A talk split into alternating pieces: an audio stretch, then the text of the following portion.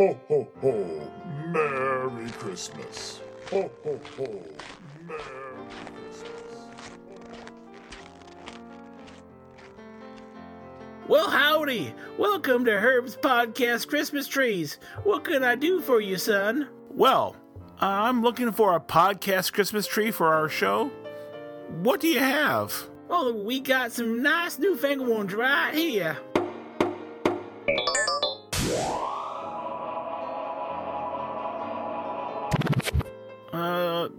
Yeah. Got anything more traditional? Well, let me see.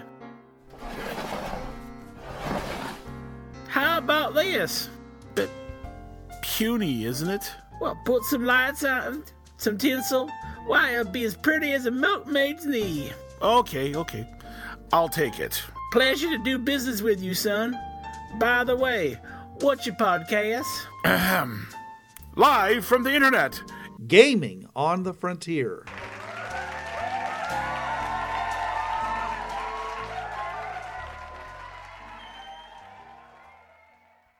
Hi, this is Bruce. This is Trav. This is Jonathan. Welcome to Gaming on the Frontier, your gaming podcast where we get to pretend we're Santa's elves, answering questions from you, our listening public. Oh, this mailbag's getting heavy. It's easier lifting alternators. But Santa, I've already put in a 13 hour shift. Oh, oh, oh. You can sleep after Christmas. There is no overtime at the North Pole. There's just time and not enough of it.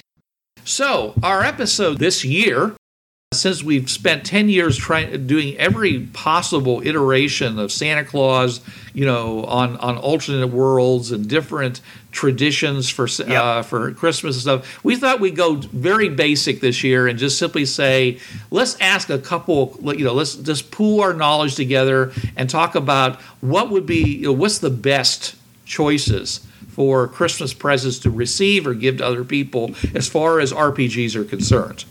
So, as normal, we have a list. No, no, we have to name it correctly. The patented Bruce Shepard outline. and and they don't have to be in any particular order. I'm just going to call out a host and say, "What do you think about this?" And, and we're and we're just going to round, uh, round robin and of course jump in on everybody else's ideas. So, Trav, you pick something.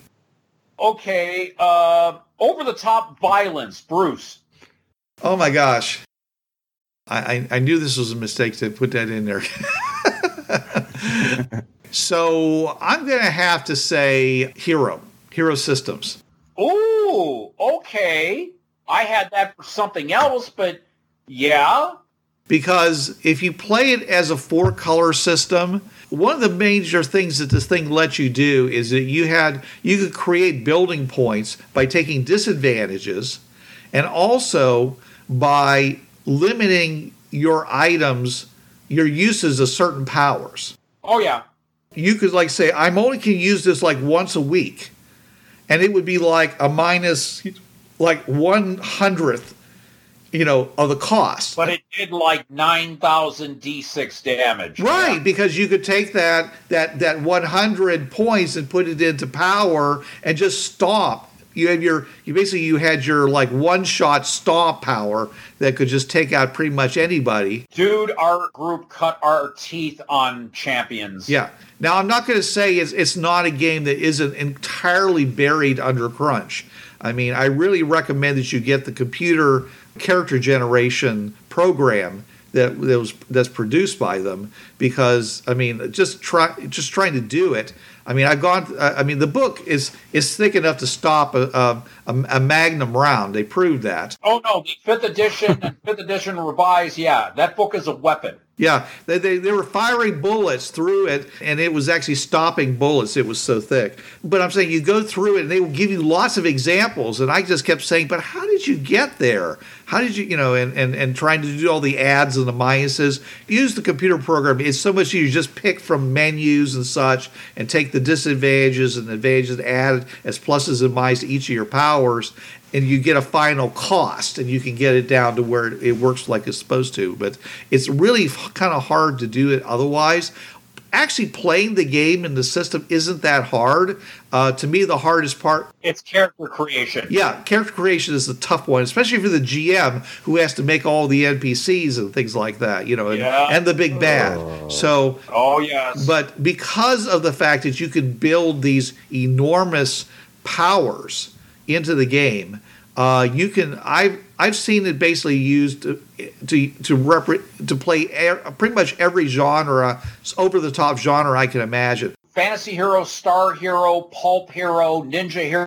Oh no, they had. I've got a lot of the uh, fourth and fifth edition books still, you know, gathering dust. I haven't used that system a long time. But yeah, well, problem is, let's face it, the only for for hero system, the only really good genre it, it's made for superheroes. You can play the others, but most people play hero system for champions. The four color superhero.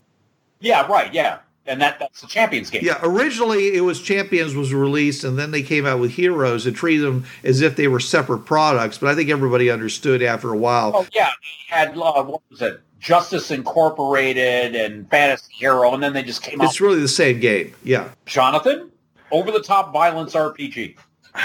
It's not really an over the top thing, but the closest, the thing that comes to mind when um, I heard about this was actually going back to the um, 1992 edition of uh, Bureau 13 um, with the detailed hit uh, body hit Oh, location yeah. charts. Uh, as soon as my players got to look at those charts, yeah, they were shooting for the gonads every time. Well, yeah. Oh no, no! It it Bruce and I have said this that it is it was the best and worst thing about TriTac when Rich made those tables. Like, oh my god, it's the most detailed you know hit system I've ever seen, and then. Mhm. Oh my God! This is the most detailed hit system I've ever seen. Yeah. I, I mean, I computerized it, and because I did that, I can tell you that based upon you know it, that if you make the right attack, you you would go through fourteen different tables before you finish the resolution. You'd end up with a Yeah. page of information about that particular injury. Oh yeah. Yeah. it's bad that the I still know to this day that it's a three percent chance of death shock you get shot through a pinky. That's how my mind works. I still remember that from that damn chart. Right, but it's a 95% chance if you shoot somebody between the eyes. Yeah, exactly. Yeah. and all you had to do was roll under half of your uh, uh, of what you had to roll. You know, if your roll for success was ten and you rolled a five, you put that bullet exactly or whatever it was you were using exactly where you wanted it, and so that's where I coined the phrase "a bullet in the brain is a bullet in the brain." Yeah. Because people were saying, I've got 45 hit points. And I'm like, dude, a bullet in the brain is a bullet. Yeah. Yeah. Or like my mom used to say, right betwixt your running lights. Yeah. It was a, definitely a sudden death game. Oh, uh, yeah. if if you chose to play it that way. Yeah, Yeah. I, and like in my games, it only really ever came out if they were specifically asking for that call shot, or they were like for sniper shots. yeah. Right. Yeah, there were there were some very simple, fast kill rolls. So you didn't have to. So you didn't actually have to spend an hour doing a simple round of combat. Uh, but most people wanted that detail, even though they said they didn't until until you know they got over it. you know, I mean, after you've run through a couple of game sessions where you know, like literally less than thirty seconds have gone by, they they, they kind of say, okay, we, we it's okay if we don't get every little bit. You know, it's fine. And mostly my games never had that much combat in them anyway, until you got like to the monster. First, you had to find the monster. Well, generally, whoever shot first in Tritac died. I mean, I mean, the, the, the their opponent died Yeah. Yeah. because because of how uh, how deadly it was. Um, but uh, Trav, do you do you have an, an alternative of the two I brought we brought up? Just as over the top violence i'm i i went along the lines of just the cinematic system where you could just go and make the ridiculous shot and bruce i think you'll agree with me on this savage worlds even though i've only played it once i played savage rifts with um big irish at con on the cob a few years ago Because it has the open ended resolution system. no this is for over the top violence. No, I know, but I'm saying is is it because you think that's because it's an open ended rolling, you know, resolution system? Because you the whole ex- explosion thing. yeah, all the, the exploding dice. You can just do the wahoo swinging from the chandelier and shoots a, or, you know, like the things they talk about in the Star Trek reboot movies. This is like Um, shooting a bullet with a smaller bullet while riding a horse and jumping into your shot glass. You can do that stuff in Savage Worlds. I just watched the three reboot movies with my girlfriend because we're gaming the Kelvin universe. She's in the game, so she didn't know about the Kelvin universe. And all of those phrases kept popping up. Oh, like diving into a shot glass after, you know, piloting this and doing this. And, you know, you can do all that in Savage Worlds. So that means you could sit there and ride a horse on a frozen lake and try to shoot the wings off a fly. Savage Worlds, you can do that type of stuff. That's just how the system is built. It's that cinematic. So for over-the-top violence, I would use that. And I just got the uh, the new SWADE, the Adventure Edition, and I got it with the new Robotech that came out that my buddy put out. So yeah, Savage Worlds, as far as just over-the-top violence, gunfighting, combat, that's what came to mind for me first. Okay. And I know Bruce knows the system far better than I do. I guess so. I, I'm still I'm using it every week. Yeah. Yeah. So I'm not that familiar with this system, but I've heard people say that when it comes to creating like especially mob combat kinds of situations where you have really like big, you know, combat scenes over the top kind of violence, uh Feng, feng Shui. Feng Shui. Oh, I played that too. Yes. Oh, that I played that in a while. Wow. because they allow you to go into basically cinematic mode. Yes. Essentially, everything that you do becomes easier, and you can basically take on like you know masses of mooks, uh, Yep. and and keep on going and do outrageous things like leaping from you know um, uh, one you know one telephone pole to another you know because the bridge has fallen into pieces and all that's left of the are the the, the, the struts hold that were that were holding up the track but now they're gone. And you can like fight you know from one to another and or, or swing around or you know whatever you know just it, it's it encourages you to do uh, outrageous stunts. So basically, like any of the fight scenes from John Wick. yes. Oh absolutely the matrix yeah big trouble in little china Yeah. Man of Tai Chi. Yeah. Exactly. Yeah. I, I've been told this. I've never actually played it. I have. It it was a cute system. It was run for a campaign we had for about a year, me and some former roommates and their friends. And yeah, I was quite impressed with just you want to do this? Fine. If you have if you know if you can pull it off via the rules, you could sit there and walk on the clouds. I'm like, okay, cool. And yeah. I, I was actually impressed with how little I played it, how and best way to describe it, over the top that it is. And I think I have some of the old PDFs, and I might have a book or two somewhere, so I'd have to look. That be might might be something I might want to drag up again if I want to, you know, have my players learn a new rule system. Also, the setting was really cool, where you could bounce between four different times. But yeah, as far as over the top, yeah, feng shui. That that's another left field one. Yeah. All right. So, Jonathan, what do you think about the fastest game resolution system? What system lets you get through? And of course, a lot of the ones we've been talking about are not the right choices. You know, uh, yeah. Hero System, TriTac.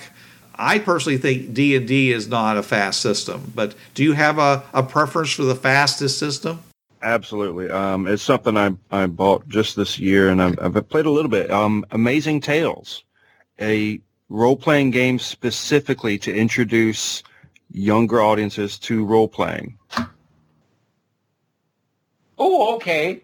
Yeah, it is specifically made for, you know, young kids, like younger than you would usually introduce to role-playing.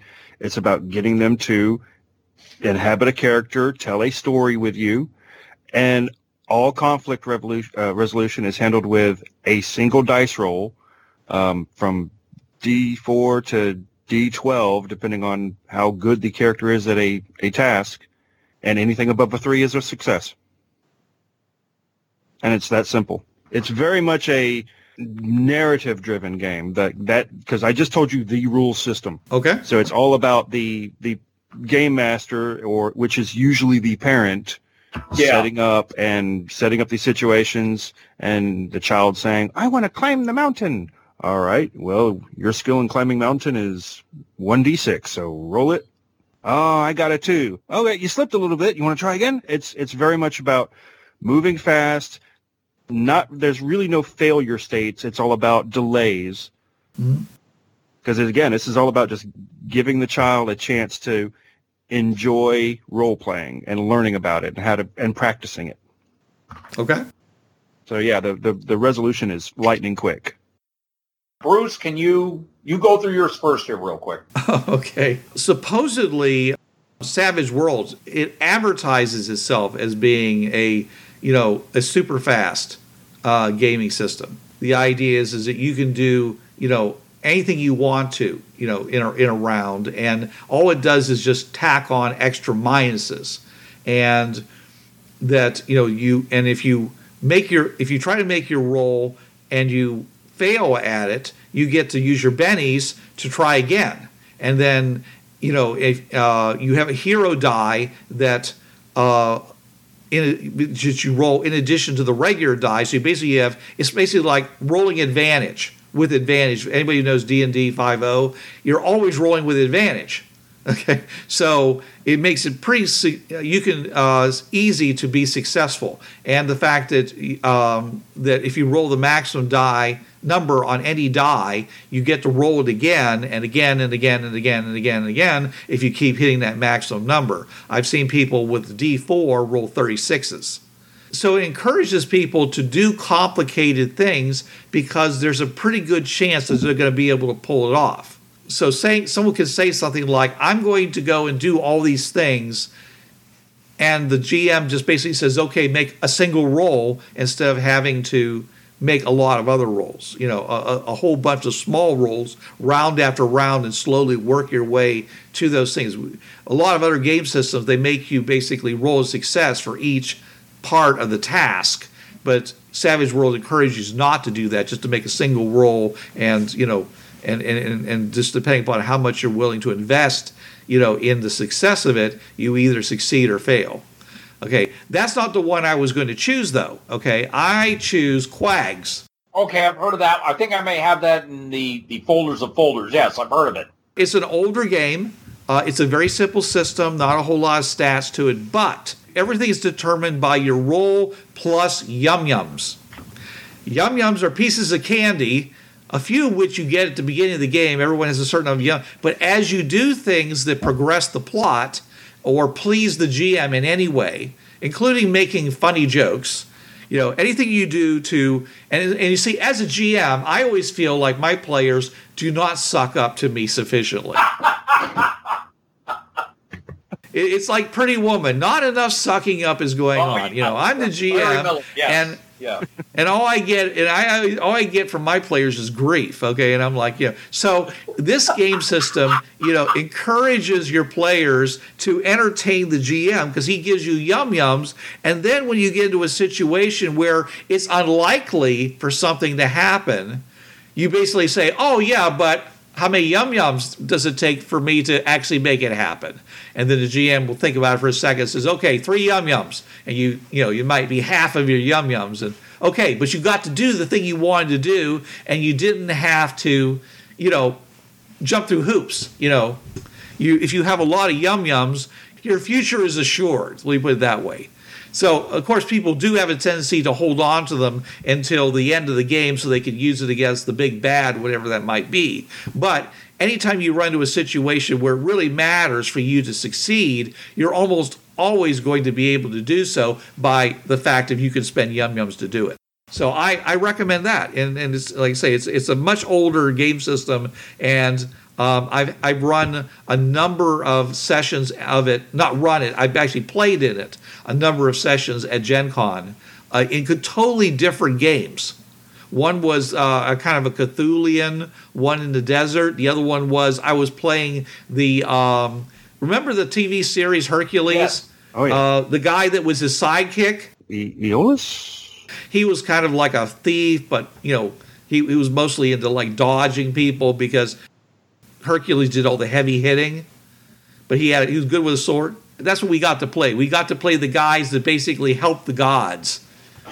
And the god was walking around doing some quest, and we were there helping him do it. We were heroic, but not, we were not demigods ourselves. That was a lot of fun because we got to have all the, the cute, you know, uh, in this case, Greek tropes going on. At the same time, we also had the the fact that we weren't gods. We weren't in, in, in, in you know, nobody. If someone chopped off our heads, what nobody was going to be able to just sew it back on later, like some things happen inside the the mists. We we were a lot more at risk, so that's where the yum yums came into into play. Trav, you got you got your answer? Found it, and it's along the same lines as Jonathan's. And I don't know if you heard of this one, Jonathan. It's from Brave Halfling Publishing. It's called Kids, Castles, and Caves, and it's it's another game where you're trying to introduce children into fantasy role playing.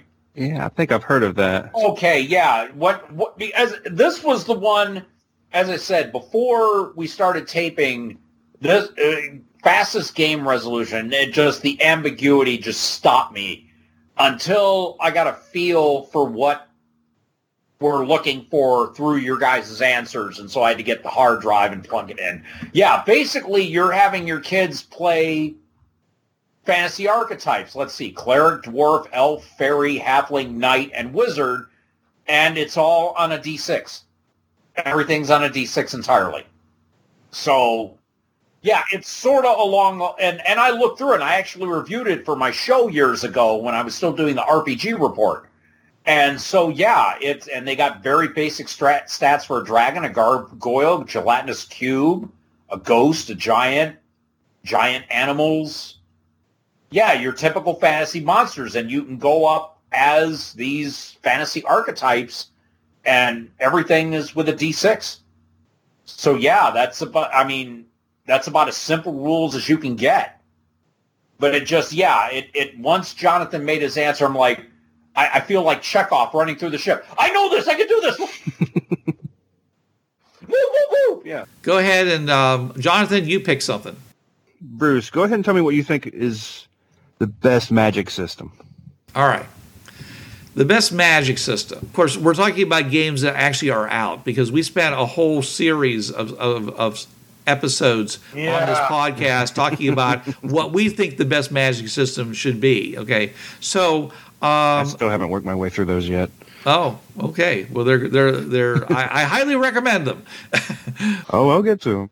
Yeah, I'm going to have to say that the one that I've never actually done, but I always wanted to because nobody was running the game, is I wanted to do Ars Magica magic system because unlike every other magic system at its time, which was essentially a list of spells, you were a spellcaster, you went up levels, you had certain spells that you could do, or you got magic points and the, and you learned spells and you basically put the points toward the spells. Okay, all the spells were written in stone. All right. And so you're uh, and and making new spells was very difficult because you know essentially somebody had made them up and you had to make sure that the level of the spell was uh, of a parity with the other spells. And if you went in a really weird direction, the GM might have a really hard time figuring out how to, you know, how to do that sort of thing and how to make it fit in with the spell level power structure. A lot of times you'd get a no, you can't do this. Okay, so uh, the way Ars Magica worked was is that you had basically it was a a grammar. You had a verb and you had a bunch of different clauses or subjects, and you could mix them together you know, and you used Latin words for things. So you'd say infernal for like fire, you know, and you had curved and maybe a word for distance. And that meant you were able to create a fireball that would actually move in a curve so it could actually get around an obstruction and hit somebody who was hiding behind a pillar, for example. Okay, Bruce, I'm getting two different vibes here from what you're doing, and I like this system. One, the rote system from World of Darkness, where you piece together words and you build spells like that. Okay.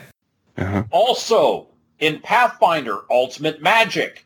They have an alternate magic system. Now, I have not used it yet. I've looked it over briefly, and it's essentially the same thing where you are building your spells based on components like fire, distance. Yeah, it's along that and it's they just call it words of power. As I said, it's for Pathfinder, it's in the Ultimate Magic book, the one with the yellow cover. That's exactly the vibe I'm getting from this Ars Magica system. And I do remember that seeing that game ages ago. Mm-hmm.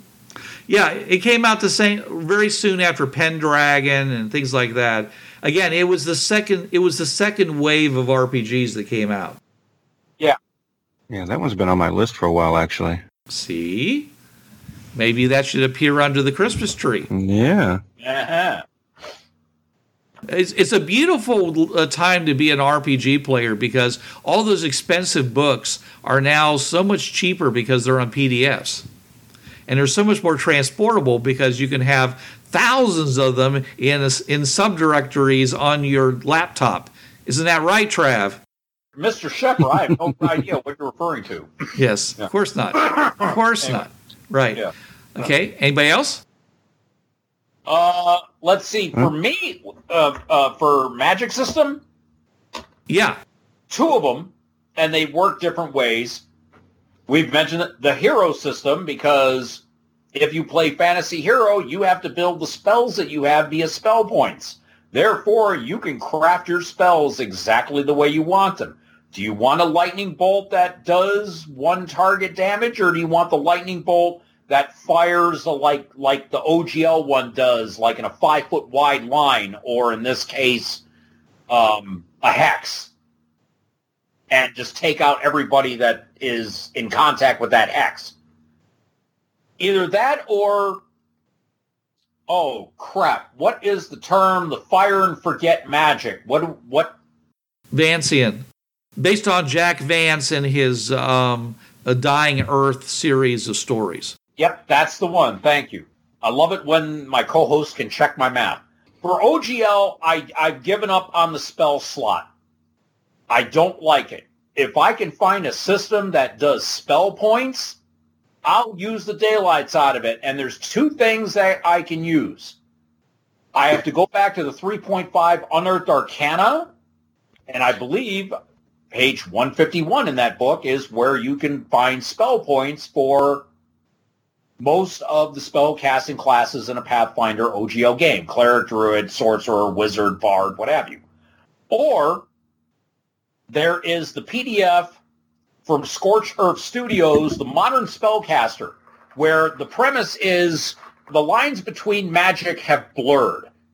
You are just a spellcaster now. You take feats to emulate certain aspects of oh, like I'm a wizard or I'm a sorcerer or I have domains like a cleric or I can do, you know, music to help people like a bard. You may not have like the in-depth powers like, oh, I'm a summoner or a magus. You have some of those core abilities, but it all comes from that modern spellcaster class and they use spell points. Now for Unearthed Arcana, it's even number or odd numbers for every level. So zero points, they're they're free. You can just cast a number of them, I think, equal to your intelligence bot. Then like the first levels are one, the second levels are three, five, seven, nine, eleven, thirteen go down. Now the modern spellcaster, you get less spell points, but it's an equal amount. The the unearthed arcana ones, you have to go by spell class and what is it, the highest level spell you can cast and your attribute. So if you have like an 18 intelligence and you can cast a second level, you get this many extra bonus points besides being a wizard of say fourth level. Now with the modern spellcaster, it is intelligence modifier and level or something like that, and then you get a number every level, and you can get feats which add to it and add to the recovery. I just prefer a spell point method, and those are the ones that come to mind.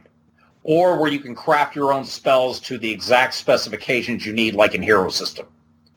As I said, we, we did, Jonathan, you have no idea how many recordings we did Best Magic System. I, I've seen the list. I've Oh, seen the yeah. playlist. Oh, oh, Josie, and I- we vocally put on there. Yes, we are so glad we're done with it because it was weeks that we just deconstructed role-playing game magic systems because all of us agreed we could not find a perfect one. That's why I had two choices here because they have the best options of both. But that was just one of the things that we had was their magic systems are very particular. And you really have to house rule what you want to get the perfect magic system. So that's what that entire mega series was about. Yeah. so yeah, I had to go with two choices on that one. Just Okay. yeah. All right. I think we should just finish up. You know, considering the time we have here, let's finish up with the um, the last thing I added, which was what is the most obnoxious RPG character you have ever played or seen played? Oh. Mine is a very simple answer, and if you know of this race, you know exactly. Uh, you you will share my damn pain. A Kender, Oh. and that Oh. and that noise Jonathan made, folks, is exactly what I'm talking about. I have had characters in my campaigns, and I have played Kenders, and I have made sure that I stuck to the core tenets of a Kender. No sense of personal property, no sense of fear, and if you are called a thief, that's an insult. You are a handler. The the the typical skills that thieves, quote unquote, air quotes, have, those were games that Kender, oh, take apart this lock. Oh, hide and seek. Those were games that Kender kids played, which unfortunately in the human world just happened to translate out into thieving skills. But they called themselves handlers. So if you sat there and you called a Kender a thief, he would break down and cry. Mm. Because for them, it's, and they had no sense of personal property. They would walk into a fellow Kender's house, pick up the knife that was on the table, and take it home with them. That stuff don't fly in the human world, though. That would be some form of grand larceny if you did that in a human town. In a Kender town, nobody owned anything. And also, they had no sense of fear, which means they would get into all sorts of stuff. You would sit there, and I, I think they figured out that at the most, if a Kender felt anything, this is before the the affected Kender, the ones that had their home destroyed by a dragon, and they actually learned the concept of fear. At the most, I think Tasslehoff, he experienced fear. He's like, my stomach doesn't feel good. What do you mean? It feels upset, like like I ate something bad. And they're like, oh my God, are you experiencing fear? Is that what that is? You know, so if just Kenders, I played a Kender in Eric the Enabler's campaign. Uh, his buddy made it up, Gortha. And my character, um, Keenan Tapdazzler, basically had to sit on his hands the entire time that he was not being able to. Can I touch this? No. Can I check this out? No. Sit down. Sit on your hands. Why do I have to sit on my hands? Because we don't want you to touch anything. And I role played it where I was just like, hmm, you know, just sitting there pouting like a kid because I couldn't get up, I couldn't explore, I couldn't do anything. So I couldn't be a Kender. It's like the rest of the party had to direct me to my strengths. Okay, go and scout. And make sure you stay on target because apparently they have like almost ADHD Yeah. or ADD where they're just always, oh, squirrel, you know. Mm. Shiny, shiny. And of course, what is the never what is the one thing that you never want to hear a Kender say? Oh, look at that. go oops. Are like slargs. You don't have to outrun whatever's chasing you. You just have to outrun the Kender. And remember, they're only three feet tall, so they run in OGL rules 20 feet. Most humans run 30 feet. You can do it. but yes, most annoying character, a Kender, which usually most of them are handlers. Some occasionally might be fighters.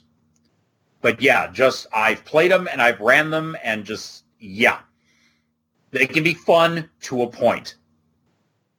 then you're kind of glad that they get killed off. Mm. All right, All right. Jonathan. Uh, I, the best I have on that one, as far as most obnoxious RPG character, is Volo Geddarm. Uh, sticking with D and D, the famous bard who writes all these wonderful books, and like the first time you meet him in Waterdeep, he hires you for a quest, and then stiffs you on the bill. Oh. Where I come But from, you- that's a dead bard. Yeah, Yeah. But of course, he's got plot armor because he's a major D and D lore character. So Uh, Velo, Velo never dies. Uh, okay. All right. Yeah, I can see where that'd be a problem. where other people are just like, oh, you're not getting out that damn sheet. No.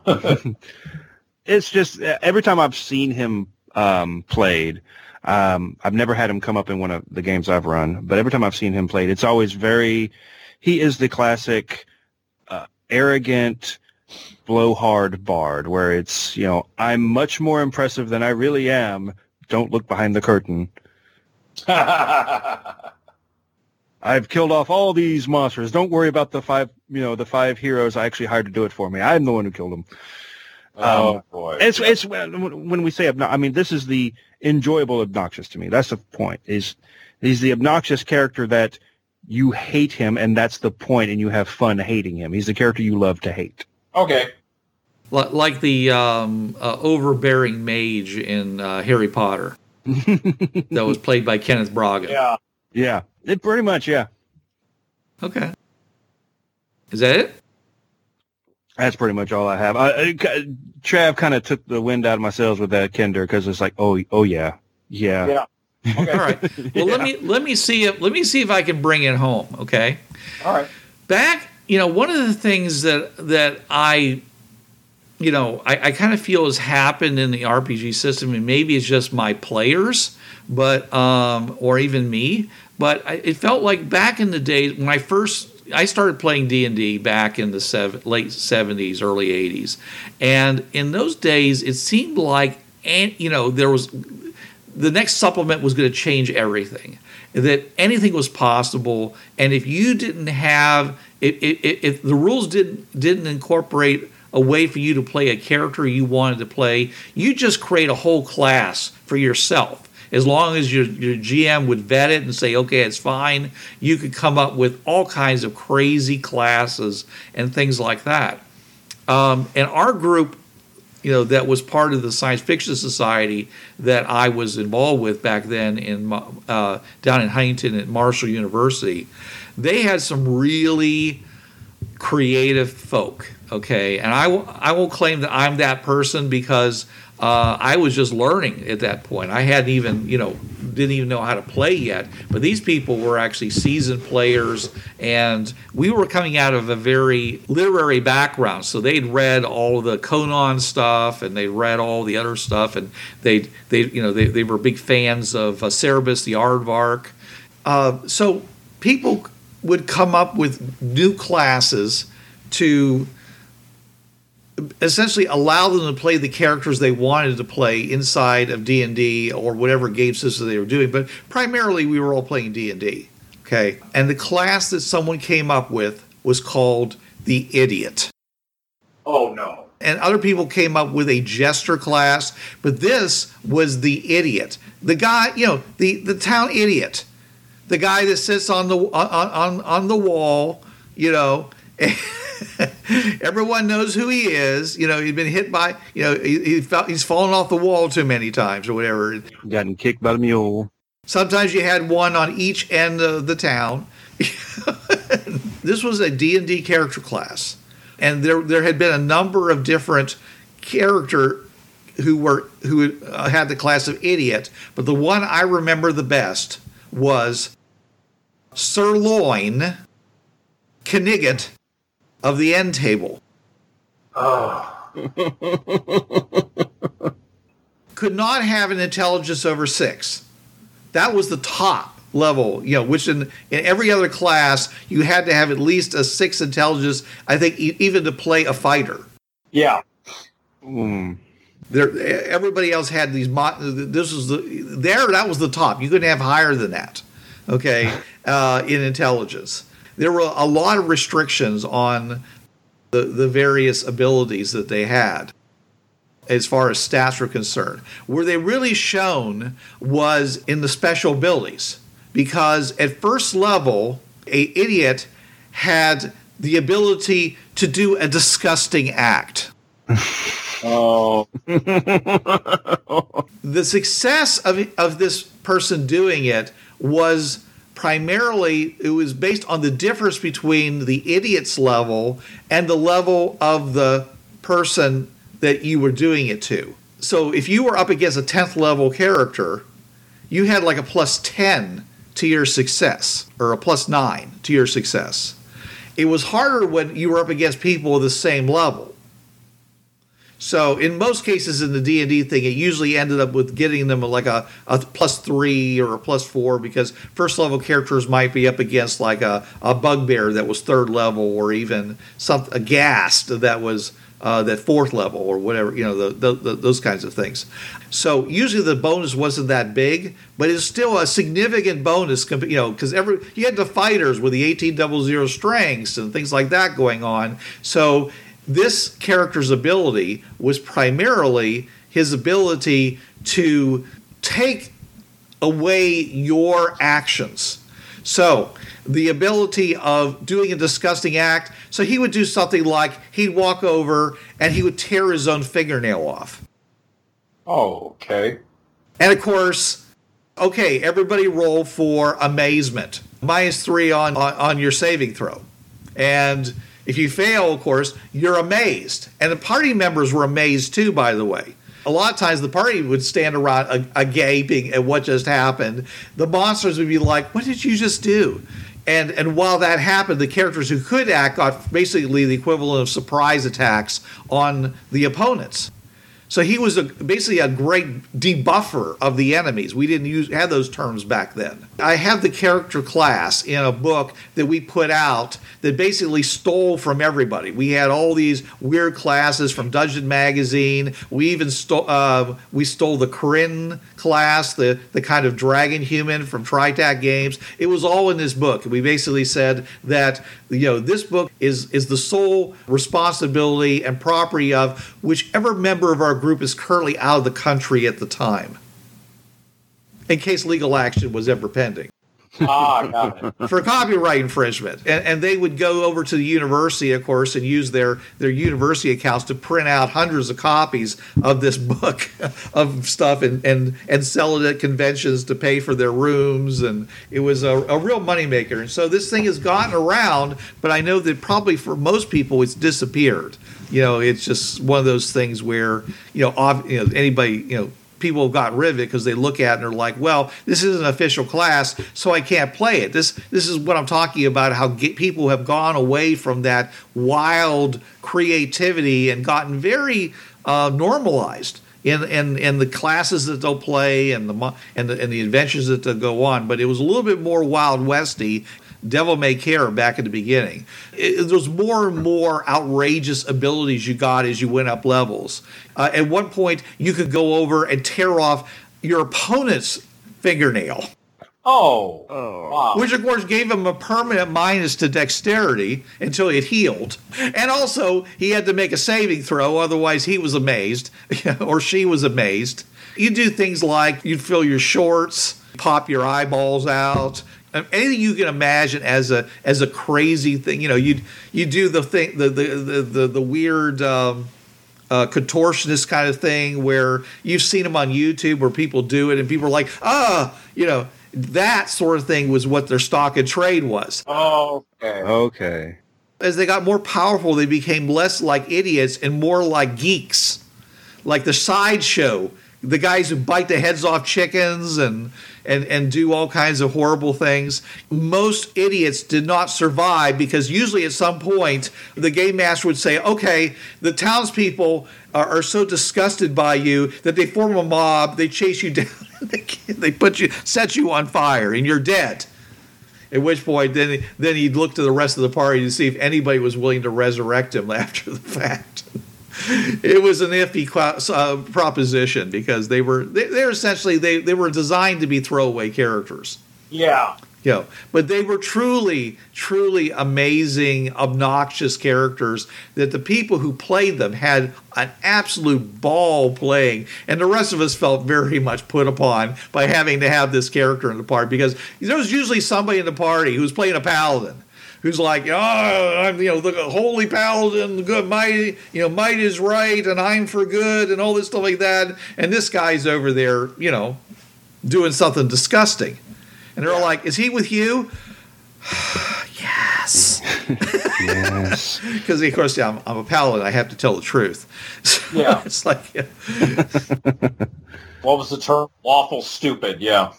Yeah. people played paladins lawful stupid back then because we didn't know how to play a paladin. You know, we we, we were all steeped on the you know Lancelot rules and, and totally forgot about the fact that Lancelot had to lie like a fiend in order to hide the fact that he was having an affair with Guinevere. Mm-hmm. Whatever. Yeah. So that's my most amazing, disgusting character. Oh. There are some uh, close runner-ups, one of which I created, which was Spaghetti Man, the living linguini. Oh yeah, I remember. a man made entirely of a single strand of, of pasta. Oh wow. Okay, so that made uh, you just reminded me of, of one that I actually had in, in one of my uh, Bureau 13 campaigns. Um, she was the the uh, it's been a while, but the premise of the character was she had uh, like minimal intelligence, like one, Uh huh. Ooh. but that's because she was tied into the Akashic records. So she had perfect recall of everything in her own life. All right. She just couldn't do any problem solving. She was great on recall, but not on any extrapolation. She could, she, yeah, she could recall anything she had seen, experienced, heard, listened, smelled, anything with perfect clarity from the moment her brain had formed in the womb. She remembered three months of the womb. Huh. Oh.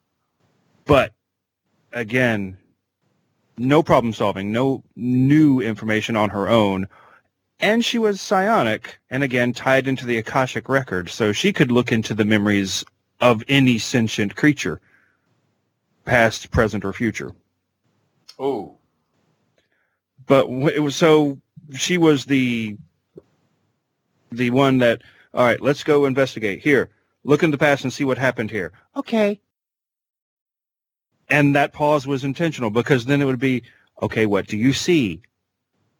Some guy's killing somebody. Okay. All right. Good. Let's keep working. Uh, and exactly. And she, she played it beautifully. She it it was basically the ultimate expression of the dumb blonde. Okay. and she played it.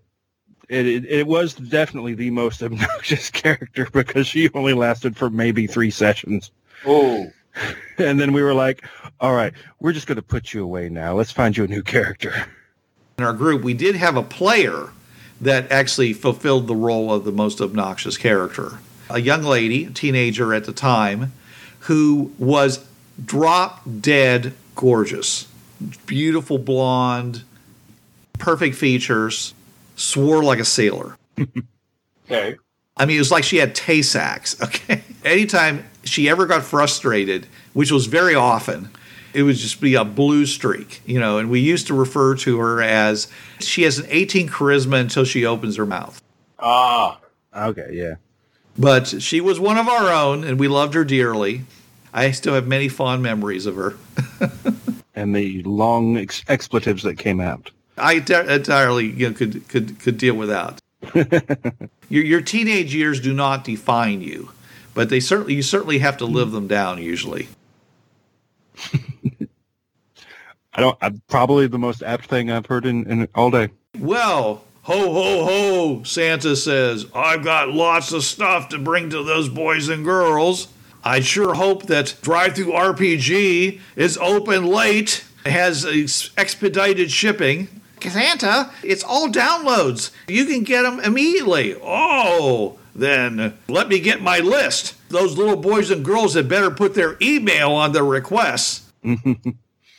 They better be on the nice list too, because you don't want to know what PDF's getting you down the naughty list. Yeah. Oh no, no.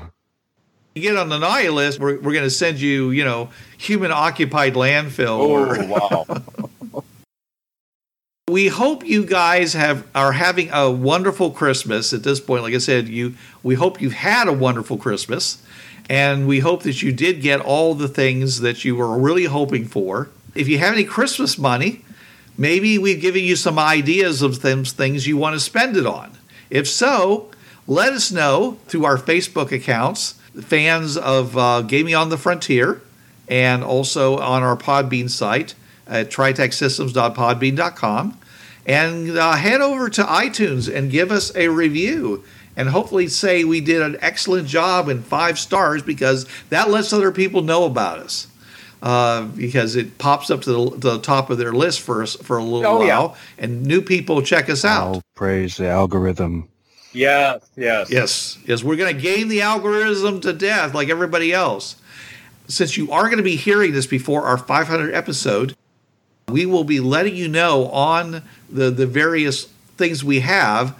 There'll probably be some announcements going out on this feed uh, about whether or not we're going to be able to have a streaming 500th episode. And if we are, we hope you really will uh, join us for that, because then you know we'll all have a happy new year.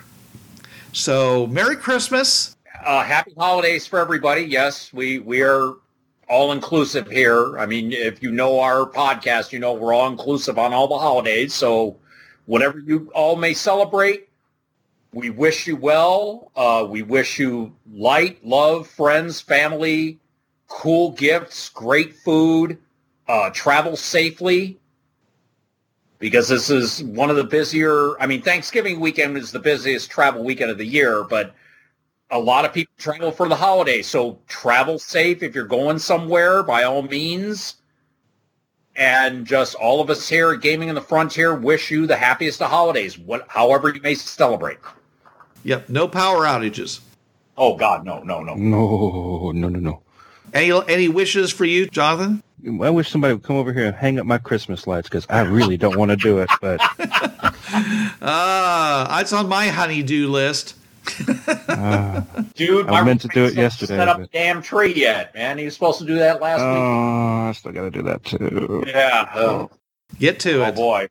All right, thanks everybody, and we wish you all uh, happy holidays, and we will have more for you next week. But until then, This is Bruce Sheffer saying there are a million, million worlds out there, so go explore them. This is John Ryer saying keep your powder dry and keep those cards and letters coming in. This is Richard Tahoka. Wait till you see what's coming next. And this is Trav. There's a reason why it's called gaming. It's for having fun.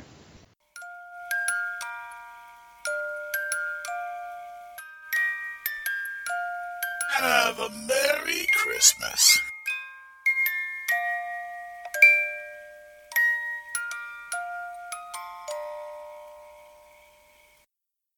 Gaming on the Frontier podcast is wholly owned by its hosts. Is released under the Creative Commons 3.0 license. No commercial reproduction and any use of any element of the podcast must be attributed to the Gaming on the Frontier podcast.